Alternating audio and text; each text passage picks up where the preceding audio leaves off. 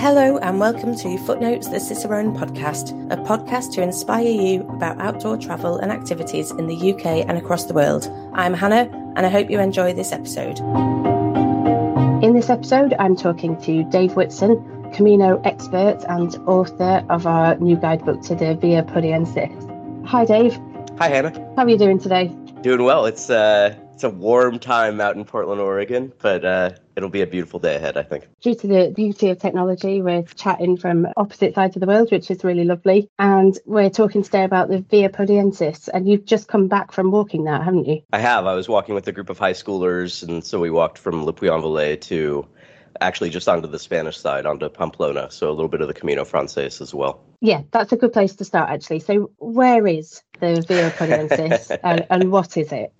Most people, if you talk about the Camino, they think about the Camino Francés in Spain, which picks up in Saint-Jean-Pied-de-Port and crosses the Pyrenees and then goes on to Santiago de Compostela via Burgos, León, and so on. And for pilgrims in the Middle Ages, they, of course, would start from their front door. And then from their front door, they would consolidate on more established routes along the way. And in France, there were four major routes that kind of emerged as pilgrims made their way to Santiago de Compostela. You know, there's one that goes from Paris, and one from Vézelay, and one from Arles. And then there's this route from Le Puy-en-Velay, and it is, of the four, the one that has been the most thoroughly redeveloped in recent decades. So it's the one that has the most extensive infrastructure, the largest number of pilgrims, maybe the best walking, depending on who you ask, just because so much of it goes through rural parts of France. So it you have a, a good amount of footpaths and unpaved walking terrain and beautiful scenery. And so it's generally going through southern France to through southwest France, and then it ultimately intersects the Camino Francés in Saint-Jean-Pied-de-Port, so you can continue along and make it a, a nice... you know, sixteen hundred kilometer walk, if you're so inclined, all the way to Santiago. Yeah, because that, I mean, you said it before, people used to walk it just from their door and they were just mm-hmm. trying to get to Santiago de Compostela. So there is a whole network of Caminos across Europe. There's just tons and tons and tons of them. It's interesting when people say, I'm going to go and do the Camino. And actually, they do tend to mean the section of the Camino Francés, maybe not even all of the Camino Francés. But there are places all over that you can pick up the Camino. This one is the French section. And it has a couple of other names as well, doesn't it? It does. That's one of the things that makes coming up with a book title really tricky because there's so many different route names that you can go with. So the first starting point is that, you know, in France, it's not the Camino de Santiago, it's the Chemin de Saint Jacques.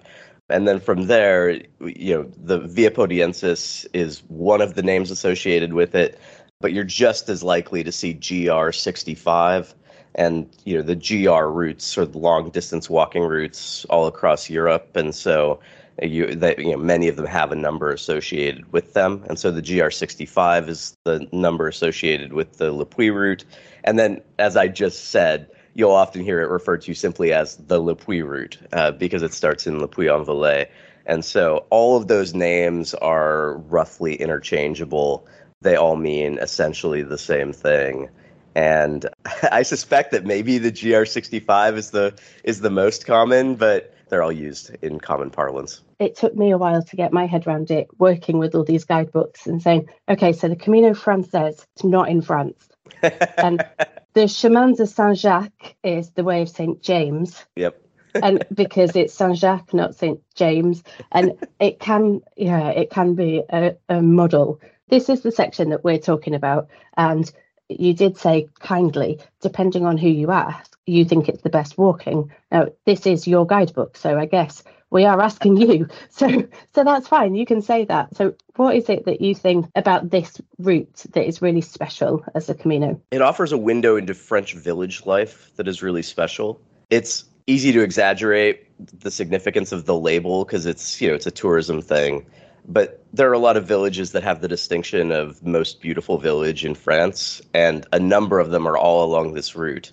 And so you see one after another these amazingly preserved French villages that have, you know, they, they really do look eight hundred years old, like they would have if you had been a medieval pilgrim passing through. And and I think that that is a starting point. That's the one of the lovely things.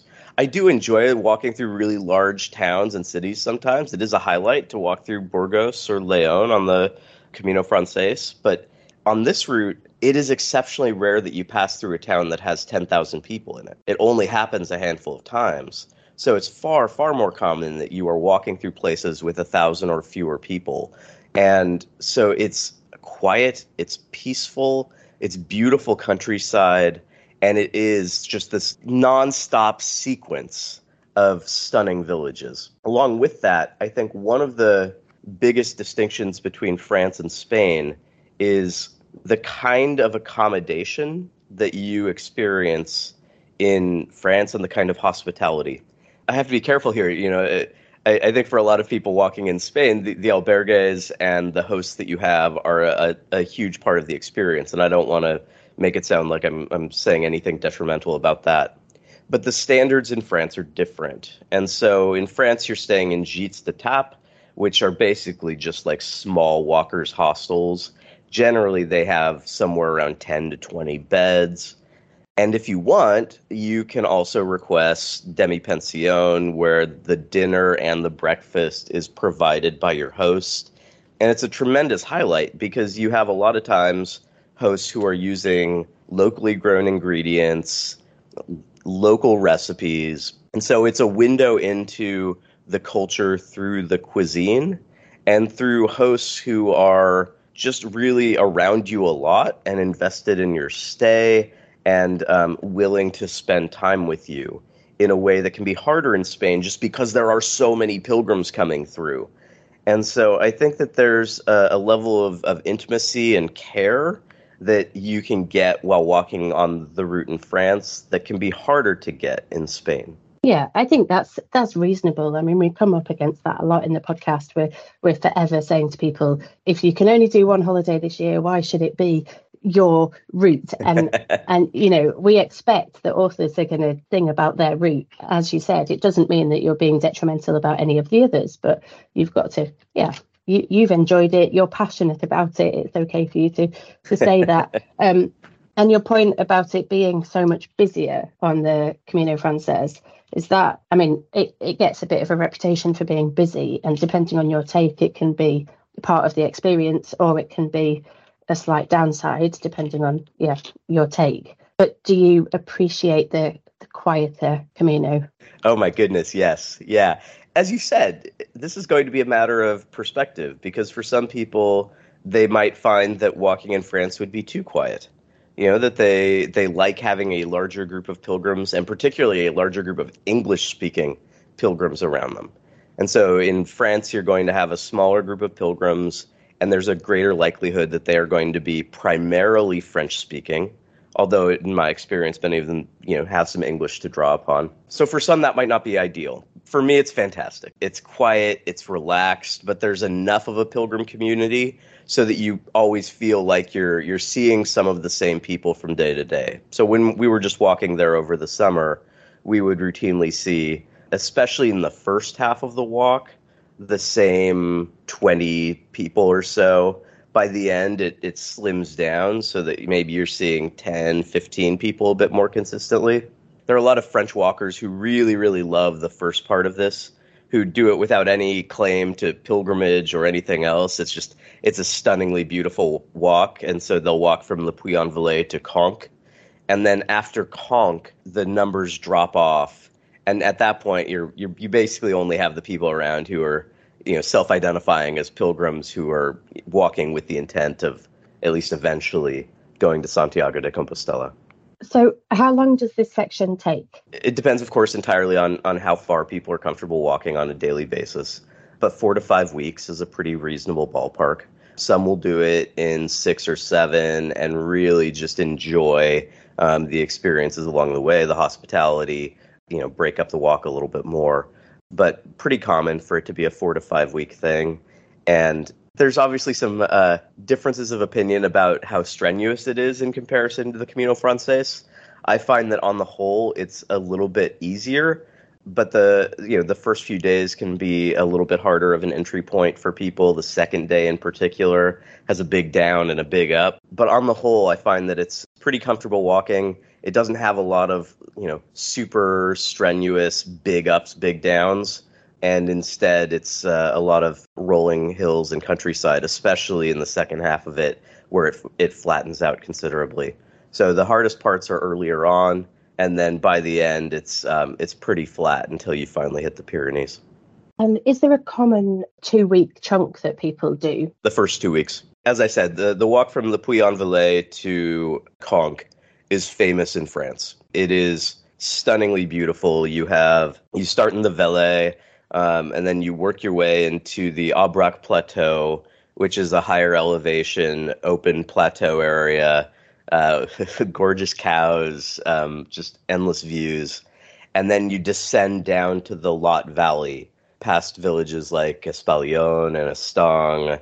And then eventually you end up in Conques, which is a tremendously famous monastic town just nestled in the in a in a small river gorge. And so from that point, a lot of people will go home. But what I think, you know, and, and you could do that in, in nine or ten days. And so what I always tell people is if you have like just a little over two weeks, you start in Le Puy and you walk to Cahors um, and you do the you go through the Célé river valley because you have different ways that you can go from Figeac to Cahors, which are two of the bigger towns.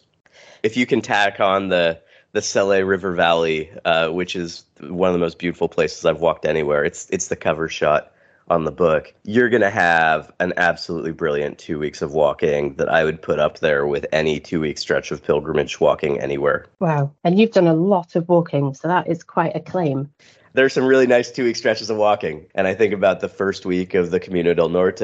I think about the Alps and the Apennines and, of course, Tuscany and the Via Francigena. Like, I mean, there are rivals out there. I can't say with absolute definitiveness that that is the case, but I have advised people to go out there and they have come back uh, after that two-week jaunt very satisfied. After that two weeks, after Conques, how is the infrastructure? Is, is there enough to keep you going as a pilgrim? Yeah, so it's it's nine to ten days to Conques and then you'd, you'd go a little further to get into the Célé Valley. After that, it's it's it's still fine, yeah. Um, and in some ways, it's it's one of those things where it's certainly there's less accommodation. There's also many fewer walkers. Right. So it kind of it kind of averages out. So um, and in a lot of ways, it's much more relaxed at that point. You know, there's the eternal debate about whether you re- make reservations or don't make reservations. And in France, there's a little bit more of a custom of booking maybe one day ahead just so that your host knows how many people, how many mouths to feed, you know, so that they can have enough uh, ingredients. They can prepare the right amount of food.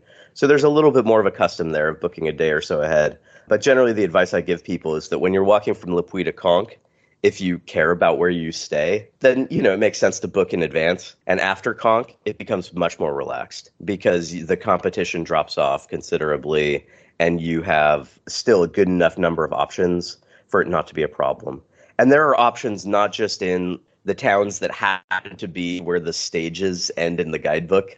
There's accommodation all along the way. So it's really easy to break the walk up into smaller chunks if that's important, or longer chunks. And, you know, if the goal is to not stay in the, the main towns or villages along the way, there are lots of other options. Yeah, we I make this point actually almost every episode of the podcast. I think that our guidebooks are a starting point and it's, you know, it's a suggested itinerary from you as an expert in, in that route. And sometimes there will be stages where you just say to someone, There, there is no accommodation. You have to stay in this town, you know. But but if there is accommodation, then that's made clear, and you can you can really make it your own trip. So if you if you know that you're a much faster walker or a much slower walker, then you can break it up accordingly. Which is, yeah, yeah. I, there's there's there's a subsection of guidebook readers who who think that the the author is trying to impose a specific itinerary on them. It makes me sad. So, um, yeah, I, I have never followed the exact itinerary in the book when I walk, right? Like, uh, of course not. Every every walk, you're going to have your own particular needs and circumstances. So I, I, I do find that it is a helpful organizational device. Like when I am reading and consuming guidebooks, I prefer that it be broken up into stages, even knowing that I'm not going to follow them, just because it gives you bite-sized chunks in the guidebook, makes it a little bit easier to process than just one sprawling list of towns. I worry about people being, especially people who are new and not being entirely confident and self-assured yet, feeling like they are locked in. So I'm glad you bring that up in every episode. It can't be stated enough, right? Like, walk your own walk, stay where you want to stay, walk as far as you want to walk. Yeah, yeah. Use the guidebook for, for whatever you need it for, but yeah, make your own plans, yeah. Okay, another thing that we talk about often with the Caminos is the religious aspect. Mm-hmm. Um, and I know that the the Camino, uh, the Camino Francés or the Del Norte, you, you get many people walking it who are not walking it for faith purposes, but they're walking it for just a, a meaningful experience or a spiritual experience or, or just a nice walk. And then obviously there are the pilgrims that are walking it because of that reason. What's that like in the on the Via Podiensis? I would say it's very similar, that you have people with all kinds of different motivations, some of whom manifest their their faith in very specific ways, others who are clearly, you know, exploring, and the infrastructure can accommodate all of them. So there's there's not some heightened expectation of what people are bringing to the route. I think the vast majority of people do go to a morning mass in Le Puy-en-Velay when they start to kick off the walk, in part because it's it's one of the easiest ways to get the pilgrim passport is uh, going to their their bookstore immediately after that morning pilgrim mass. And you know, that's uh, even at that, you they will make it very explicit that if you are not a Catholic, you can come up during communion, you cross your arms, you get, you know, a non-denominational pilgrim blessing on the on the forehead, and uh, you know, you're included in the process. So right from the start, mm-hmm. there's a you know clear messaging that the route is open and and people are welcome. And then from there, you know, people who do want that deeper experience, there are some specific masses and services along the way that are are well loved among pilgrims. For example, evening vespers at the Old Abbey Church in Moissac, where a group of nuns sing every day, a foot washing ceremony in Las Cabanes, which is just after Cahors. So there are there are you know rituals and traditions along the route that appeal to pilgrims. And then it's not on the the main branch of the Via Podiensis, but just off on one of the variants is Rocamadour, which is you know one of the the two or three most famous um, Catholic pilgrimage shrines in. in all of France. So um, it is possible for those who are, you know, spiritually motivated to weave that into their itinerary. We just did that when walking over, over this past summer. And, and so to fit that in, and, and frankly, Lourdes is not far off route either. So people who are particularly motivated can weave that into their experience as well. So there are options for those who are religiously motivated to elevate that aspect of the walk. And then for those who are not religiously motivated, they'll have no trouble. To be honest, the idea of nuns singing at a, a ceremony sounds beautiful. I think that would be very moving anyway. It's, it's lovely. Yeah, absolutely. And that, you know, my, my students were all there over the summer, and uh, I think they were they were surprised at how uh, how friendly the nuns are. You know, I think I'm, I don't know if it's true for, for teenagers in other places. American teenagers were very suspicious of nuns. And uh, so uh, they, they left there feeling like French nuns are pretty cool. And that's exactly what the French nuns wanted. Are there any people who treat it as just a, a wine tour of France? Oh, yeah, I'm sure. And not just not just wine, you know, like you go through uh, the town of Condom, which is the Armagnac capital. So you have... Uh, You have all kinds of different liqueurs along the way. People will bring all their own motivations to the trip. And I would say wine plus, you know, cuisine, you know, that you you do have this, this glorious opportunity to experience French cuisine. And, and so, sure, yeah, people bring all kinds of different motivations to the route. And uh, that's great, you know. And I think sometimes the people, you know, it's the funny thing. I mean, this is the funny thing about pilgrimage. And maybe this is true about walks in general, but I think it's certainly true in pilgrimage that the motivation that people think is drawing them to the walk is not always the thing that emerges for them over the course of the walk. So if, if wine is what gets you in the door, fantastic. um, I think you'll find more than wine along the way, but there's plenty of wine. Yeah, that's a really nice way to think about it. It's like... The, the carrot on the stick might be might be wine, but you'd, you'd probably take more than that away from it. Yeah, you're right. just explain a little bit about the, the passport. What, what is that and how does that work? Yeah, so the the way the passport works is it's basically documentation of your walk. So it shows that you are, in fact, walking every step of the way. And it shows that by you getting stamps from the accommodation where you stay, or from a cafe along the walk, or from a church, or from a tourism office. So they can all give you stamps. And some people are, you know, happy to just get one stamp a day at their gîte and call it good. Others really get into it and start hunting for stamps along the way. But the main thing is it documents your journey. It becomes a really lovely souvenir, a memento of all of the, the places you pass through. And then if you are walking to Santiago de Compostela, it does provide proof to the pilgrim office there that you have completed the walk, that you have completed it from point A to point B. And so then you can get the Compostela, the certificate that is awarded to those who complete the pilgrimage.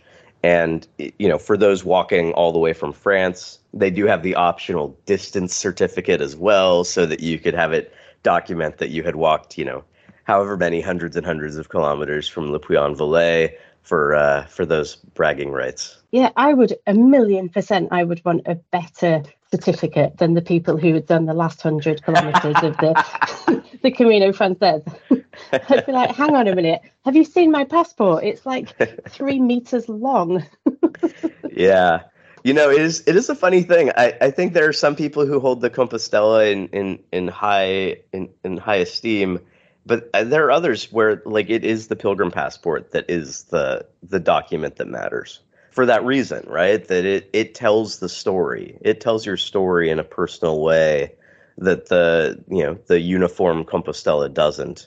So I, I do I do love the the you know they're they're colorful. Every stamp is a little different, um, and it does tell that story in a way that is unique to you. Yeah, I think they're really cute, the little stamps, and they've got the place names in and stuff, haven't they? So you can see, you know, exactly where you were and exactly who you spoke to and stuff. It, yeah. yeah, lovely. I'm trying to think if there's anything that I haven't asked about the Via Podiensis. I mean, there's there is a whole guidebook to it, so there is a little bit more to it than.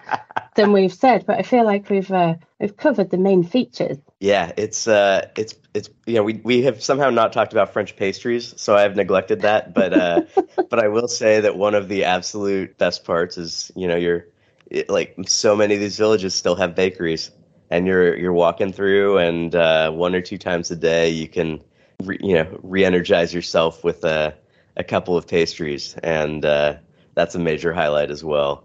So it's it's it's just, you know, I, I find that it's every route has its virtues, and I wouldn't want to just do one single route, you know, endlessly.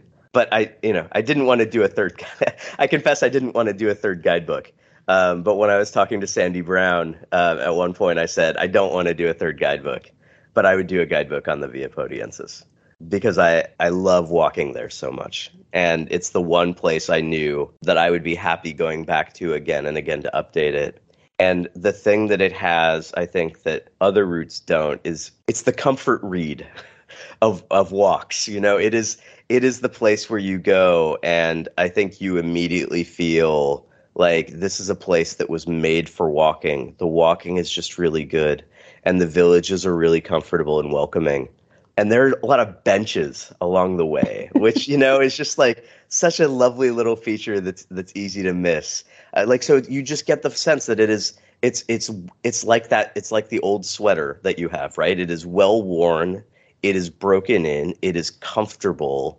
And everything that you might want is just kind of there spread out along the way. So it doesn't necessarily have like the epic high level, like crossing of the Alps challenge that, you know, something, some routes sometimes do, though it has a couple of, you know, more strenuous days, but every day is just a lovely, comfortable walk that you can just enjoy. I think that that's a, a lovely thing to have in a walk. I love that. Dave Whitson, Camino expert, do this walk because it has benches and pastries. There we go. I mean, Why didn't we put that? That should be on the cover. Job done. Uh, marketing finished. Any anything else to add about that? I, the only other thing I would say is I think people get worked up about the language barrier in France in a way that they don't necessarily in other places. Um, it, it, like certainly not in Spain. They're way more comfortable with it in Spain. Uh, so I don't, I don't have any formal training in French. You know, I can, tra- you know, I have a good background in Spanish. Some of it, you know, is accessible because of Romance languages. But French is really different. It sounds really different in speech. It's intimidating. Um, it, it's not an issue, though, when it comes to actually being there. There are a lot of hosts that speak some English. As I said before, a lot of French people, especially younger French people, have exposure to English in school. They can they can break it out if you're in trouble. And in general, it's really easy to coordinate, you know, reservations in email using translators. That's what I do. I make reservations over email, never have to say a word in French. It all works out just fine. So, you know, it's it's totally manageable. Don't be psyched out by the French language component. You can do it. It's fine. Yeah, you can get a long way with please, thank you, how to order a coffee and Google Translate, or a beer, yeah, or a wine, you know, your your favorite drink. Yeah, and the, Google the pastries are all in glass cases. You just have to point. It works great. Have all my money and give me whatever pastries I can for this cash. Well, Dave, it's been an absolute pleasure talking to you. It always is. Thank you for psyching me up to do the Via Podiensis. I will now get back to work and feel a bit sad. Um, but that's been, it's been really nice to talk to you. Yeah, and the guidebook is out now. Uh, so, yeah, go get a copy on the Cicerone website. Fantastic. Thank you, Hannah. All right. Thanks, Dave. I hope you enjoyed the latest episode of Footnotes, the Cicerone podcast. I'd love to know what you think, or if there's anything you'd like us to cover in future episodes. Please email live at cicerone dot co dot uk or leave a review on your podcast platform. You can follow or subscribe to the podcast to make sure you don't miss new episodes, or you can sign up to our newsletter for all our latest news, events and guidebooks. Visit cicerone dot co dot uk for further details. We'll be back in a couple of weeks. In the meantime, come and find us on our social channels. We're on all the main ones as at Cicerone Press, and we also have a Facebook group, Cicerone Connect, where you can meet and chat to other outdoor enthusiasts. Thanks so much for listening. We'll see you soon.